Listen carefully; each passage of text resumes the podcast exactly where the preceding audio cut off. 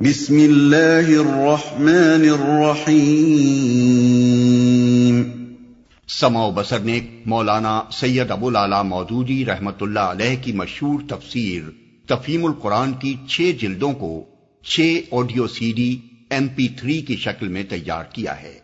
بسم اللہ الرحمن الرحیم اللہ کے نام سے جو رحمان اور رحیم ہے۔ يا ايها الناس اتقوا ربكم الذي خلقكم من نفس واحده وخلق منها زوجها وخلق منها زوجها وبث منهما رجالا كثيرا ونساء واتقوا الله الذي تساءلون به والأرحام إن الله كان عليكم رقيبا. لوگو، اپنے رب سے ڈرو جس نے تم کو ایک جان سے پیدا کیا اور اسی جان سے اس کا جوڑا بنایا اور ان دونوں سے بہت مرد و عورت دنیا میں پھیلا دیے۔ اس خدا سے ڈرو جس کا واسطہ دے کر تم ایک دوسرے سے اپنے حق مانگتے ہو اور رشتہ و قرابت کے تعلقات کو بگاڑنے سے پرہیز کرو۔ یقین جانو کہ اللہ تم پر نگرانی کر رہا ہے۔ بہت مرد و عورت دنیا میں پھیلا دیے۔ چونکہ آگے چل کر انسانوں کے باہمی حقوق بیان کرنے ہیں اور خصوصیت کے ساتھ خاندانی نظام کی بہتری و استواری کے لیے ضروری قوانین ارشاد فرمائے جانے والے ہیں۔ اس لیے تمہید اس طرح اٹھائی گئی کہ ایک طرف اللہ سے ڈرنے اور اس کی ناراضی سے بچنے کی تاکید کی اور دوسری طرف یہ بات ذہن نشین کرائی کہ تمام انسان ایک اصل سے ہیں اور ایک دوسرے کا خون اور گوشت پوست ہیں۔ تم کو ایک جان سے پیدا کیا۔ یعنی نو انسانی کی تخلیق ابتدان ایک فرد سے کی۔ دوسری جگہ قرآن خود اس کی تشریح کرتا ہے کہ وہ پہلا انسان آدم تھا جس سے دنیا میں نسل انسانی پھیلی۔ اسی جان سے اس کا جوڑا بنایا۔ اس کی تفصیلی کیفیت ہمارے علم میں نہیں ہے۔ عام طور پر جو بات اہل تفسیر بیان کرتے ہیں اور جو بائبل میں بھی بیان کی گئی ہے، وہ یہ ہے کہ آدم کی پسلی سے ہوا کو پیدا کیا گیا۔ تلمود میں اور زیادہ تفصیل کے ساتھ یہ بتایا گیا ہے کہ حضرت ہوا کو حضرت آدم علیہ السلام کی دائیں جانب کی تیرہویں پسلی سے پیدا کیا گیا تھا۔ لیکن کتاب اللہ اس بارے میں خاموش ہے اور جو حدیث اس کی تائید میں پیش کی جاتی ہے، اس کا وہ مفہوم نہیں ہے جو لوگوں نے سمجھا ہے۔ لہذا بہتر یہ ہے کہ بات کو اسی طرح مجمل رہنے دیا جائے، جس طرح اللہ نے اسے مجمل رکھا ہے، اور اس کی تفصیلی کیفیت متعین کرنے میں وقت نہ ضائع کیا جائے۔ وَآتُوا الْيَتَامَا أَمْوَالَهُمْ وَلَا تَتَبَدَّلُوا الْخَبِيثَ بِالطَّيِّبِ وَلَا تَأْكُلُوا أَمْوَالَهُمْ إِلَىٰ أَمْوَالِكُمْ ۚ انہو کان حوبا کبیرا یتیموں کے مال ان کو واپس دو اچھے مال کو برے مال سے نہ بدل لو اور ان کے مال اپنے مال کے ساتھ ملا کر نہ کھا جاؤ یہ بہت بڑا گناہ ہے۔ یتیموں کے مال ان کو واپس دو۔ یعنی جب تک وہ بچے ہیں ان کے مال انہی کے مفاد پر خرچ کرو اور جب بڑے ہو جائیں تو جو ان کا حق ہے وہ انہیں واپس کر دو۔ اچھے مال کو برے مال سے نہ بدل لو۔ جامع فقرہ ہے۔ جس کا ایک مطلب یہ ہے کہ حلال کی کمائی کے بجائے حرام خوری نہ کرنے لگو اور دوسرا مطلب یہ ہے کہ یتیموں کے اچھے مال کو اپنے برے مال سے نہ بدل لو۔ وَإِنْ خِفْتُمْ أَلَّا تُقْسِطُوا فِي الْيَتَامَى فَانكِحُوا مَا طَابَ لَكُم مِّنَ النِّسَاءِ فانكحوا ما طاب لكم من النساء مثنى وثلاث ورباع فإن خفتم ألا تعدلوا فواحدة أو ما ملكت أيمانكم ذلك أدنى ألا تعولوا اور اگر تم یتیموں کے ساتھ بے انصافی کرنے سے ڈرتے ہو تو جو عورتیں تم کو پسند آئیں، ان میں سے دو دو، تین تین، چار چار سے نکاح کر لو۔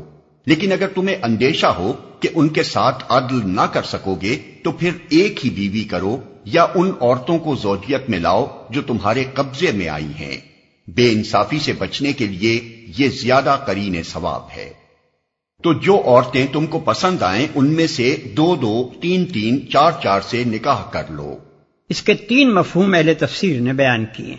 ایک، حضرت عائشہ رضی اللہ عنہا اس کی تفسیر میں فرماتی ہیں کہ زمانہ جاہلیت میں جو یتیم بچیاں لوگوں کی سرپرستی میں ہوتی تھیں، ان کے مال اور ان کے حسن و جمال کی وجہ سے، یا اس خیال سے کہ ان کا کوئی سردھرا تو ہے نہیں، جس طرح ہم چاہیں گے دبا کر رکھیں گے وہ ان کے ساتھ خود نکاح کر لیتے تھے اور پھر ان پر ظلم کیا کرتے تھے۔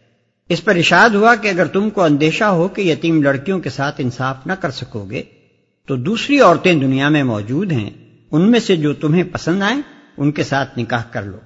اسی صورت میں انیسویں رکوع کی پہلی آیت اس تفسیر کی تائید کرتی ہے۔ دو، ابن عباس رضی اللہ عنہ اور ان کے شاگرد اکرما اس کی تفسیر یہ بیان کرتے ہیں کہ جاہلیت میں نکاح کی کوئی حد نہ تھی۔ ایک ایک شخص دس دس بیویاں کر لیتا تھا۔ اور جب اس کثرت ازدواج سے مصارف بڑھ جاتے تھے تو مجبور ہو کر اپنے یتیم بھتیجوں، بھانجوں اور دوسرے بے بس عزیزوں کے حقوق پر دسترازی کرتا تھا۔ اس پر اللہ تعالی نے نکاح کے لیے چار کی حد مقرر کر دی۔ اور فرمایا کہ ظلم و بے انصافی سے بچنے کی صورت یہ ہے کہ ایک سے لے کر چار تک اتنی بیویاں کرو جن کے ساتھ تم عدل پر قائم رہ سکو۔ تین، سعید بن جبیر اور قطادہ اور بعض دوسرے مفسرین کہتے ہیں کہ جہاں تک یتیموں کا معاملہ ہے، اہل جائلیت بھی ان کے ساتھ بے انصافی کرنے کو اچھی نظر سے نہیں دیکھتے تھے۔ لیکن عورتوں کے معاملے میں ان کے ذہن عدل و انصاف کے تصور سے خالی تھے۔ جتنی چاہتے تھے شادیاں کر لیتے تھے اور پھر ان کے ساتھ ظلم و جور سے پیش آتے تھے۔ اس پر ارشاد ہوا کہ اگر تم یتیموں کے ساتھ بے انصافی کرنے سے ڈرتے ہو، تو عورتوں کے ساتھ بھی بے انصافی کرنے سے ڈرو۔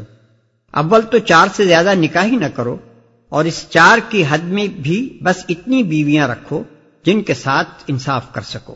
آیت کے الفاظ ان تینوں تفسیروں کے محتمل ہیں، اور عجب نہیں کہ تینوں مفہوم مراد ہو نیز اس کا ایک مفہوم یہ بھی ہو سکتا ہے کہ اگر تم یتیموں کے ساتھ ویسے انصاف نہیں کر سکتے تو ان عورتوں سے نکاح کر لو جن کے ساتھ یتیم بچے ہیں۔ اگر تمہیں اندیشہ ہو کہ ان کے ساتھ عدل نہ کر سکو گے تو پھر ایک ہی بیوی کرو۔ اس بات پر فقہ امت کا اجماع ہے کہ اس آیت کی روح سے تعدد ازواج کو محدود کیا گیا ہے اور بیک وقت چار سے زیادہ بیویاں رکھنے کو ممنوع کر دیا گیا ہے۔ روایات سے بھی اس کی تصدیق ہوتی ہے۔ چنانچہ احادیث میں آیا ہے کہ طائف کا رئیس غیلان جب اسلام لایا تو اس کی نو بیویاں تھیں۔ نبی صلی اللہ علیہ وسلم نے اسے حکم دیا کہ چار بیویاں رکھ لے اور باقی کو چھوڑ دے۔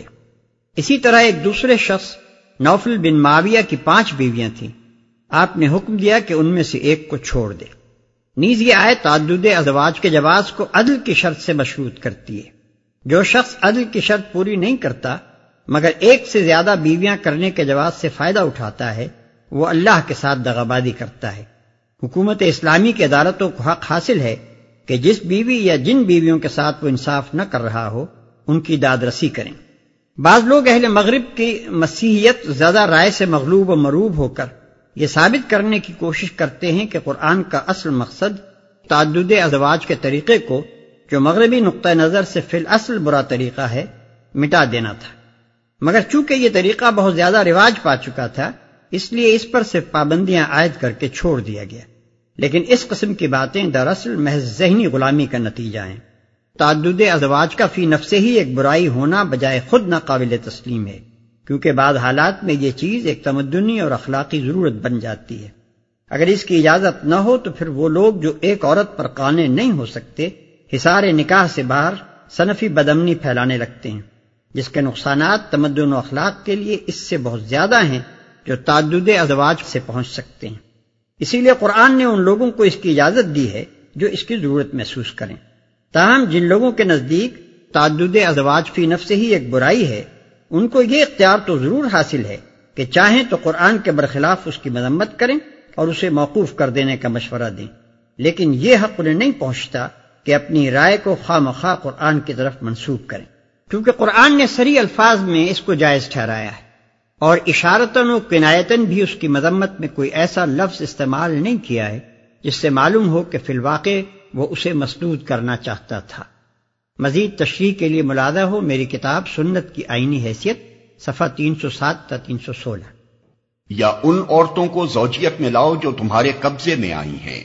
لونڈیاں مراد ہیں یعنی وہ عورتیں جو جنگ میں گرفتار ہو کر آئیں اور حکومت کی طرف سے لوگوں میں تقسیم کر دی جائیں۔ مطلب یہ ہے کہ اگر ایک آزاد خاندانی بیوی کا بار بھی برداشت نہ کر سکو، تو پھر لونڈی سے نکاح کر لو، جیسا کہ رکو چار میں آگے آتا ہے۔ یا یہ کہ اگر ایک سے زیادہ عورتوں کی تمہیں ضرورت ہو اور آزاد خاندانی بیویوں کے درمیان عدل رکھنا تمہارے لیے مشکل ہو، تو لونڈیوں کی طرف رجوع کرو، کیونکہ ان کی وجہ سے تم پر ذمہ داریوں کا بار نسبتاً کم پڑے گا۔ وَآتُوا النِّسَاءَ صَدُقَاتِهِنَّ نِحْلَةً فَإِن طِبْنَ لَكُمْ عَن شَيْءٍ مِّنْهُ نَفْسًا فَكُلُوهُ هَنِيئًا مَّرِيئًا اور عورتوں کے مہر خوش دلی کے ساتھ فرض جانتے ہوئے ادا کرو۔ البتہ اگر وہ خود اپنی خوشی سے مہر کا کوئی حصہ تمہیں معاف کر دیں، تو اسے تم مزے سے کھا سکتے ہو۔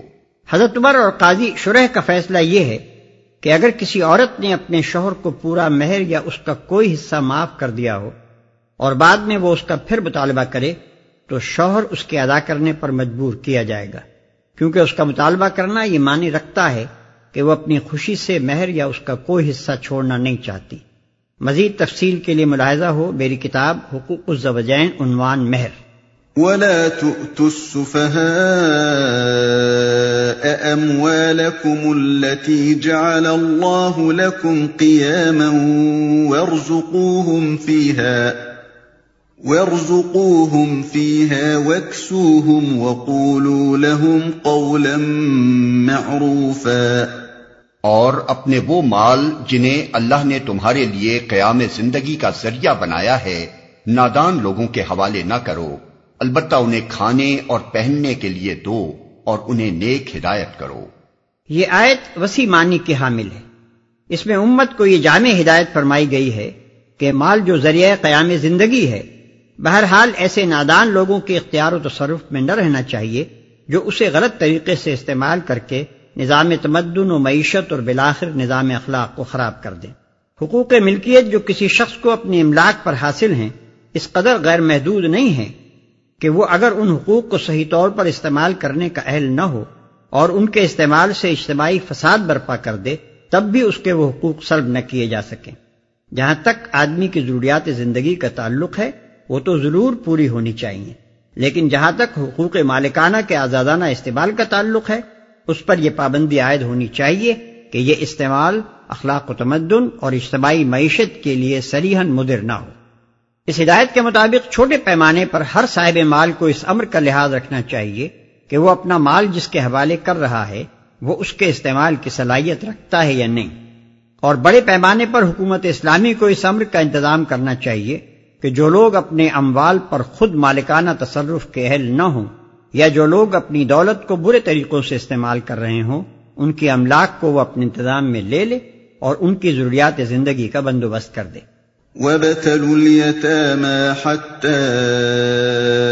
إِذَا بَلَغُوا النِّكَاحَ فَإِنْ آنَسْتُم مِّنْهُمْ رُشْدًا فإن آنستم منهم رشدا فدفعوا إليهم أموالهم ولا تأكلوها إسرافا وبدارا أن يكبروا ومن كان غنيا فليستعفف ومن كان فقيرا فليأكل بالمعروف فإذا دفعتم إليهم أموالهم فأشهدوا عليهم وكفى بالله حسيبا اور یتیموں کی آزمائش کرتے رہو یہاں تک کہ وہ نکاح کے قابل عمر کو پہنچ جائیں۔ پھر اگر تم ان کے اندر اہلیت پاؤ تو ان کے مال ان کے حوالے کر دو۔ ایسا کبھی نہ کرنا کہ حد انصاف سے تجاوز کر کے اس خوف سے ان کے مال جلدی جلدی کھا جاؤ کہ وہ بڑے ہو کر اپنے حق کا مطالبہ کریں گے۔ یتیم کا جو سرپرست مالدار ہو، وہ پرہیزگاری سے کام لے، اور جو غریب ہو، وہ معروف طریقے سے کھائے۔ پھر جب ان کے مال ان کے حوالے کرنے لگو، تو لوگوں کو اس پر گواہ بنا لو، اور حساب لینے کے لیے اللہ کافی ہے۔ اور یتیموں کی آزمائش کرتے رہو، یہاں تک کہ وہ نکاح کے قابل عمر کو پہنچ جائیں۔ یعنی جب وہ سن بلوک کے قریب پہنچ رہے ہوں تو دیکھتے رہو کہ ان کا عقلی نشو نما کیسا ہے اور ان میں اپنے معاملات کو خود اپنی ذمہ داری پر چلانے کی صلاحیت کس حد تک پیدا ہو رہی ہے۔ پھر اگر تم ان کے اندر اہلیت پاؤ تو ان کے مال ان کے حوالے کر دو۔ مال ان کے حوالے کرنے کے لیے دو شرطیں عائد کی گئی ایک بلوک دوسرے رشت یعنی مال کے صحیح استعمال کی اہلیت۔ پہلی شرط کے متعلق تو فقہ امت میں اتفاق ہے۔ دوسری شرط کے بارے میں امام ابو حنیفہ رحمۃ اللہ علیہ کی رائے یہ ہے کہ اگر سن بلوک کو پہنچنے پر یتیم میں رشد نہ پایا جائے، تو ولی یتیم کو زیادہ سے زیادہ سات سال اور انتظار کرنا چاہیے۔ پھر خواہ رشد پایا جائے یا نہ پایا جائے، اس کا مال اس کے حوالے کر دینا چاہیے۔ اور امام ابو یوسف، امام محمد اور امام شافعی رحمہ اللہ کی رائے یہ ہے کہ مال حوالہ کیے جانے کے لیے بہرحال رشد کا پایا جانا ناگزیر ہے۔ غالباً موخر ذکر حضرات کی رائے کے مطابق یہ بات زیادہ قرین ثواب ہوگی کہ اس معاملے میں قاضی شرح سے رجوع کیا جائے اور اگر قاضی پر ثابت ہو جائے کہ اس میں رشد نہیں پایا جاتا تو وہ اس کے معاملات کی نگرانی کے لیے خود کوئی مناسب انتظام کر دے۔ یتیم کا جو سرپرست مالدار ہو، وہ پرہیزگاری سے کام لے اور جو غریب ہو، وہ معروف طریقے سے کھائے۔ یعنی اپنا حق الخدمت اس حد تک لے کہ ہر غیر جانبدار معقول آدمی اس کو مناسب تسلیم کرے۔ نیز یہ کہ جو کچھ بھی حق الخدمت وہ لے، چوری چھپے نہ لے، بلکہ علانیہ متعین کر کے لے اور اس کا حساب رکھے۔ للرجال نصيب مما ترك الوالدان والأقربون وللنساء نصيب وَلِلنِّسَاءِ نَصِيبٌ مِّمَّا تَرَكَ الْوَالِدَانِ وَالْأَقْرَبُونَ مِمَّا قَلَّ مِنْهُ أَوْ كَثُرَ نَصِيبًا مَّفْرُوضًا مردوں کے لیے اس مال میں حصہ ہے جو ماں باپ اور رشتہ داروں نے چھوڑا ہو، اور عورتوں کے لیے بھی اس مال میں حصہ ہے جو ماں باپ اور رشتہ داروں نے چھوڑا ہو۔ خواہ تھوڑا ہو یا بہت، اور یہ حصہ اللہ کی طرف سے مقرر ہے۔ خواہ تھوڑا ہو یا بہت۔ اس آیت میں واضح طور پر پانچ قانونی حکم دیے گئے۔ ایک یہ کہ میراث صرف مردوں ہی کا حصہ نہیں ہے، بلکہ عورتیں بھی اس کی حقدار ہیں۔ دوسرے یہ کہ میراث بہرحال تقسیم ہونی چاہیے، خواہ وہ کتنی ہی کم ہو۔ حتیٰ کہ اگر مرنے والے نے ایک گز کپڑا چھوڑا ہے اور دس وارث ہیں، تو اسے بھی دس حصوں میں تقسیم ہونا چاہیے۔ یہ اور بات ہے کہ ایک وارث دوسرے وارثوں سے ان کا حصہ خرید لے۔ تیسرے، اس آیت سے یہ بات بھی مترشہ ہوتی ہے کہ وراثت کا قانون ہر قسم کے اموال و املاک پر جاری ہوگا۔ خواہ وہ منقولہ ہوں یا غیر منقولہ، زرعی ہوں یا صنعتی یا کسی اور صنف مال میں شمار ہوتے ہوں۔ چوتھے، اس سے معلوم ہوتا ہے کہ میراث کا حق اس وقت پیدا ہوتا ہے جب مورس کوئی مال چھوڑ مرا ہو۔ پانچویں، اس سے یہ قاعدہ بھی نکلتا ہے کہ قریب تر رشتہ دار کی موجودگی میں بعید تر رشتہ دار میراث نہ پائے گا۔ وَإِذَا حَضَرَ الْقِسْمَةَ أُولُو الْقُرْبَى وَالْيَتَامَى وَالْمَسَاكِينُ فَارْزُقُوهُم مِّنْهُ وَقُولُوا لَهُمْ قَوْلًا مَّعْرُوفًا۔ اور جب تقسیم کے موقع پر کنبے کے لوگ اور یتیم اور مسکین آئیں تو اس مال میں سے ان کو بھی کچھ دو اور ان کے ساتھ بھلے مانسوں کی سی بات کرو۔ خطاب میت کے وارثوں سے ہے اور انہیں ہدایت فرمائی جا رہی ہے کہ میراث کی تقسیم کے موقع پر جو دور و نزدیک کے رشتہ دار اور کنبے کے غریب و مسکین لوگ اور یتیم بچے آ جائیں، ان کے ساتھ تنگ دلی نہ برتو۔ میراث میں عزر شرح ان کا حصہ نہیں ہے تو نہ صحیح۔ وسط قلب سے کام لے کر ترکہ میں سے ان کو بھی کچھ نہ کچھ دے دو اور ان کے ساتھ وہ دل شکن باتیں نہ کرو جو ایسے مواقع پر بالعموم چھوٹے دل کے کمزرف لوگ کیا کرتے ہیں۔ وَلْيَخْشَ الَّذِينَ لَوْ تَرَكُوا مِنْ خَلْفِهِمْ ذُرِّيَّةً ضِعَافًا خَافُوا عَلَيْهِمْ فَلْيَتَّقُوا اللَّهَ فَلْيَتَّقُوا اللَّهَ وَلْيَقُولُوا قَوْلًا سَدِيدًا لوگوں کو اس بات کا خیال کر کے ڈرنا چاہیے کہ اگر وہ خود اپنے پیچھے بے بس اولاد چھوڑتے تو مرتے وقت انہیں اپنے بچوں کے حق میں کیسے کچھ اندیشے لاحق ہوتے؟ بس چاہیے کہ وہ خدا کا خوف کریں اور راستی کی بات کریں۔ ان الذين ياكلون اموال اليتامى ظلما انما ياكلون في بطونهم نارا وسيصلون سعيرا جو لوگ ظلم کے ساتھ یتیموں کے مال کھاتے ہیں در حقیقت وہ اپنے پیٹ آگ سے بھرتے ہیں۔ اور وہ ضرور جہنم کی بھڑکتی ہوئی آگ میں جھونکے جائیں گے۔ حدیث میں آیا ہے کہ جنگ عہد کے بعد حضرت سعد بن ربی کی بیوی اپنی دو بچیوں کو لیے ہوئے نبی صلی اللہ علیہ وسلم کی خدمت میں حاضر ہوئیں۔ اور انہوں نے عرض کیا کہ یا رسول اللہ، یہ سعد کی بچیاں ہیں جو آپ کے ساتھ عہد میں شہید ہوئے ہیں۔ ان کے چچا نے پوری جائیداد پر قبضہ کر لیا ہے اور ان کے لیے ایک حبہ تک نہیں چھوڑا ہے۔ اب بلا ان بچیوں سے کون نکاح کرے گا؟ اس پر یہ آیات نازل ہوئی